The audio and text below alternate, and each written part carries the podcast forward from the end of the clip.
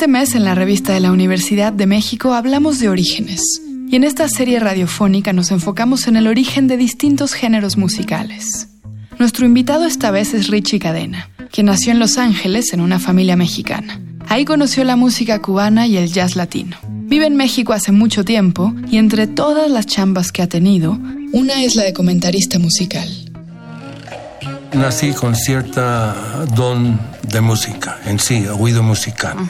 Estuve en un colegio católico hasta segundo de secundaria allá en Los Ángeles y allá los colegios católicos eh, de primaria con parte de la secundaria están vinculadas con una parroquia. Entonces eh, logré entrar al coro de, los niños. Fui niño cantor hasta la señora del coro eh, que dirigía varios coros. Era el contacto de Hollywood y salí una vez en la tele a los 12 años.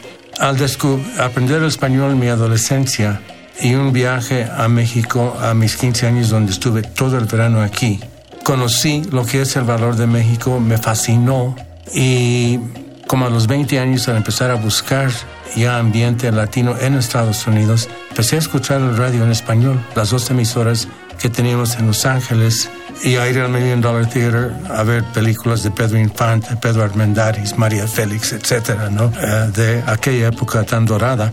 Y fui conociendo diversas formas o expresiones musicales de América Latina y como que cuando conocí la música cubana me quedé noqueado felizmente y sigo felizmente en la lona. Fui a mi primer baile del Hollywood Palladium y es cuando viví esta música en vivo y, y como que empecé a comprar discos y a interesarme. También es cuestión de identidad. Como estadounidense por nacimiento y formación, el norteamericano, el estadounidense nace con una falta de identidad íntegra, como es parte de la configuración del software, por decirlo así. Entonces, eh, los latinos buscamos algo de lazo, de alguna manera cultural, musical, de valores o algo de tradiciones que te va quedando. La música le enseñó a Richie Cadena quién era él. La Sonora Santanera fue el primer grupo que lo atrajo al primer baile de su vida. Desde entonces, la salsa ha tenido un lugar muy importante en su formación. Lo que le llaman la salsa en su esencia es música cubana, pero es ya la expresión internacional a partir de hace 60 años con la llegada de Fidel Castro al gobierno de Cuba. Surge una situación muy especial y la música fuera de Cuba lucha por su sobrevivencia en tierra extranjera. Pues antes, en la letra de la canción cubana Son Montuno, o algo así, se platica de una muchacha bonita que va caminando por el malecón de La Habana, uno se le acerca, se le cotorrea, la invita a bailar Son Montuno y qué buena onda, ¿no? Ya con la internacionalización, pues esa muchacha bonita anda por la 110. Ah, caray. That's New York. O en una canción, anduve por la calle Pico, da, Ese es Los Ángeles. Y luego, cómo caminan las caraqueñas, que las muchachas de Cali, de Medellín, se vuelve internacional y hace falta la integración de México en todo esto. Que esa muchacha bonita ande por la Reforma, o por Avenida Vallarta en Guadalajara, o por el Malecón de Veracruz y falta la participación, la proyección de México en esta música es, es música de baile, un ritmo de, salón de baile, cosa que México no tiene propio. O sea, México tiene un mundo de baile folclórico y regional, pero siempre ha bailado al compás que llega del exterior, foxtrot, rock and roll, swing, mambo, cha-cha-cha, y ahora el nombre de salsa que engloba todo lo que existía en Cuba antes de la llegada de Castro. ¿Cuál es el origen de la salsa? ¿En qué contexto nace? Cosa, en tiempos de la colonia, ah, Cuba, La Habana, fue un punto de, donde pasaban los barcos y tenían que descansar, ya sea que venían de España a cualquier parte de la colonia o de la colonia de regreso a España. Entonces hubo pues un sinfín de, de influencias en ese aspecto. También eh, de, en la parte oriental de Cuba, en oriente de Cuba, pues hubo una migración de, del vecino, la isla de Hispaniola, que también tuvo su efecto del elemento francés y ah, esto también es la integración de, de la parte española con el, la raíz árabe y lo de los esclavos traídos, bueno, secuestrados y traídos a Cuba y su integración, y que se da como ninguna otra.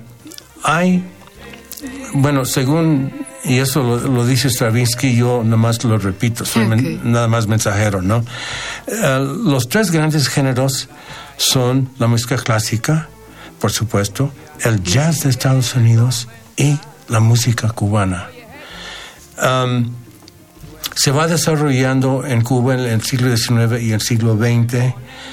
Um, y, con la, y también um, debido a que Estados Unidos, pues de mala manera, metió su cuchara y declaró la guerra a España y se llevó a las Filipinas, islas del Pacífico y se quedó con Puerto Rico dentro de ese sistema y le estaba echando el ojo a Cuba. Todo el siglo XIX correteando a los españoles, hoy véndeme a Cuba y los españoles, no, no, ¿cómo pensáis semejante cosa, no? Y ofrecieron 133 millones de dólares en 1853 y los españoles dijeron, no, señor. Entonces Estados Unidos, pues, eh, como ha hecho con base en la doctrina Monroe en este hemisferio abusos, um, pues organizó eso y se quedó con Puerto Rico y comienza la migración a Estados Unidos, siendo un país de migrantes y sus descendientes, y nace esta colonia um, hispana caribeña con base en el flujo de puertorriqueños, van llegando cubanos, colombianos, venezolanos de esa zona de América Latina y van teniendo hijos. De ahí viene Tito Puente, Rey Barreto, Eri, eh, los hermanos Palmieri, Charlie y Eddie. Viene Joey Cuba eh, y uh, más personas este, neoyorquinos de nacimiento y formación y Ah, de padres o descendientes de puertorriqueños y comienza la raíz de esta música en suelo norteamericano. La salsa prolifera en ciudades de Estados Unidos con mucha inmigración latinoamericana, como Nueva York, Los Ángeles y San Francisco. Los públicos de ascendencia mexicana, cubana o puertorriqueña buscan su propio origen dentro de una sociedad multicultural, pero oficialmente gringa. En los encuentros, conciertos y bailes, encuentran una comunidad más allá de sus familias que los acoge y que celebra colectivamente la diferencia. De modo similar, la salsa reconecta en su desarrollo con su propio origen. ¿Cómo pasó esto? Eh, hay un problema con la salsa, porque sigue siendo música cubana en su esencia. Hay tres tipos de orquesta en la música cubana que se han preservado en la con toda su integridad. O sea, la banda grande, tipificada por las orquestas de Bebo Valdés y su orquesta tropicana en Cuba. En Nueva York, eh, Tito Puente, Tito Rodríguez, Machito. Em, por un lado, lo que es la charanga, de aquí viene la influencia francesa de, del, del este de Cuba, de Santiago. La charanga se integra por eh, una flauta, antes flauta de madera, hoy pues ya es más moderna. Um, una sección de violines, dos, tres violines, o puede ser violín, viola y si hay presupuesto un cello, piano, bajo, conga y timbal. Pongo no hay en la charanga original. el ejemplo clásico es la Orquesta Aragón de Cuba y en Nueva York, pues las charangas que hicieron fama fueron, Johnny Pacheco tuvo una charanga, em, la que ha durado y tiene trayectoria es la orquesta Broadway y también la orquesta típica novel que tienen esta dotación. Y el otro formato es el conjunto. El conjunto, hay dos escuelas de conjunto. Una que es, viene completa, maciza, con todo el sabor y otra un poco simplificada para el público blanco. El, eh, el manda más y el papá de todos los pollos es Don Arsenio Rodríguez. Negrito, ciego, nació en 1911 y este tocaba el tres y tocaba toda la percusión y él buscaba proyectar eh, orgullo de su ascendencia africana en su música con frasecitas um, um, Chechere, Bruca Manigua, y cosas así, ¿no? Este, y tocaba para el público negro. Arsenio Rodríguez uh, quería pues resolver lo de su ceguera. Le dijeron que tal vez se podía en Estados Unidos. Se fue, le operaron y no, no salió el tiro y se quedó. Y se ubicó en Nueva York y formó parte del elenco de Nueva York.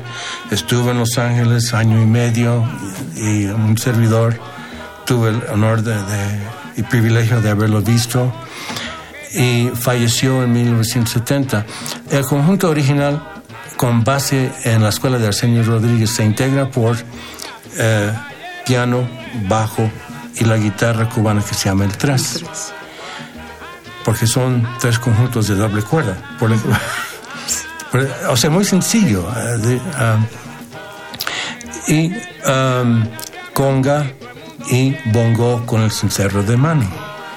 Y una sección de dos, tres, podría ser hasta cuatro trompetas o sea, sección de metales. Y esto es muy importante para entender lo que le después ah, llega a través de lo que se llama salsa, del nombre que le pusieron que es salsa.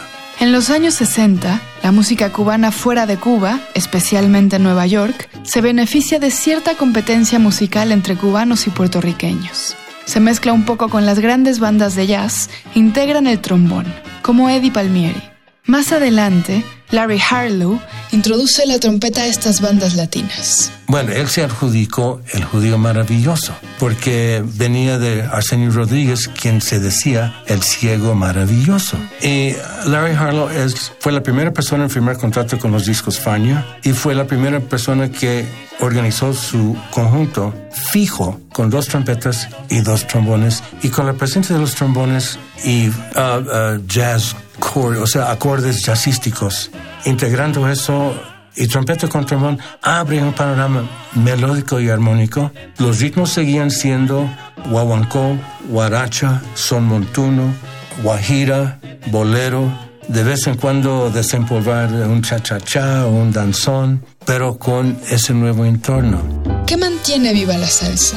Una de las dificultades que veo con la salsa en sí es se quedó con los ritmos de antaño. Aunque los arreglos que se montan encima suenan muy modernos, hasta hay sintetizador y esto y el otro, guitarra eléctrica, conservando esa esencia e integridad, pero le, está costando trabajo, talento no falta. Y a la vez hay cosas nuevas en Cuba y por lo que estoy leyendo, como que hay dificultad en preservar lo original, lo tradicional. Sí lo hay. Y también eh, hay mucho jazz en Cuba con la raíz cubana al mismo tiempo.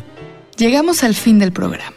Para leer más sobre orígenes, les recomendamos los artículos De dónde venimos, Orígenes humanos y Genómica, de Rasmus Grunfeld Winther, y Orígenes del cáncer y la vida eterna, de Benny Weiss. Ambos textos se encuentran en el número de este mes de la revista de la Universidad de México. Consúltenla en el sitio web www.revistadelauniversidad.mx y suscríbanse para recibirla mensualmente en su casa. En Twitter y en Facebook nos encuentran como arroba revista-unam y escríbanos sobre este programa a arroba shubidubi. Gracias a Yael Vais, a Miguel Alvarado y a Andrea González. Yo soy Elvis Liceaga. Hasta pronto. Este programa es una coproducción de la revista de la Universidad de México y Radio UNAM. En el papel. En la pantalla. En las ondas. Y en la web. La revista de la universidad abre el diálogo. Radio UNAM. Experiencia sonora.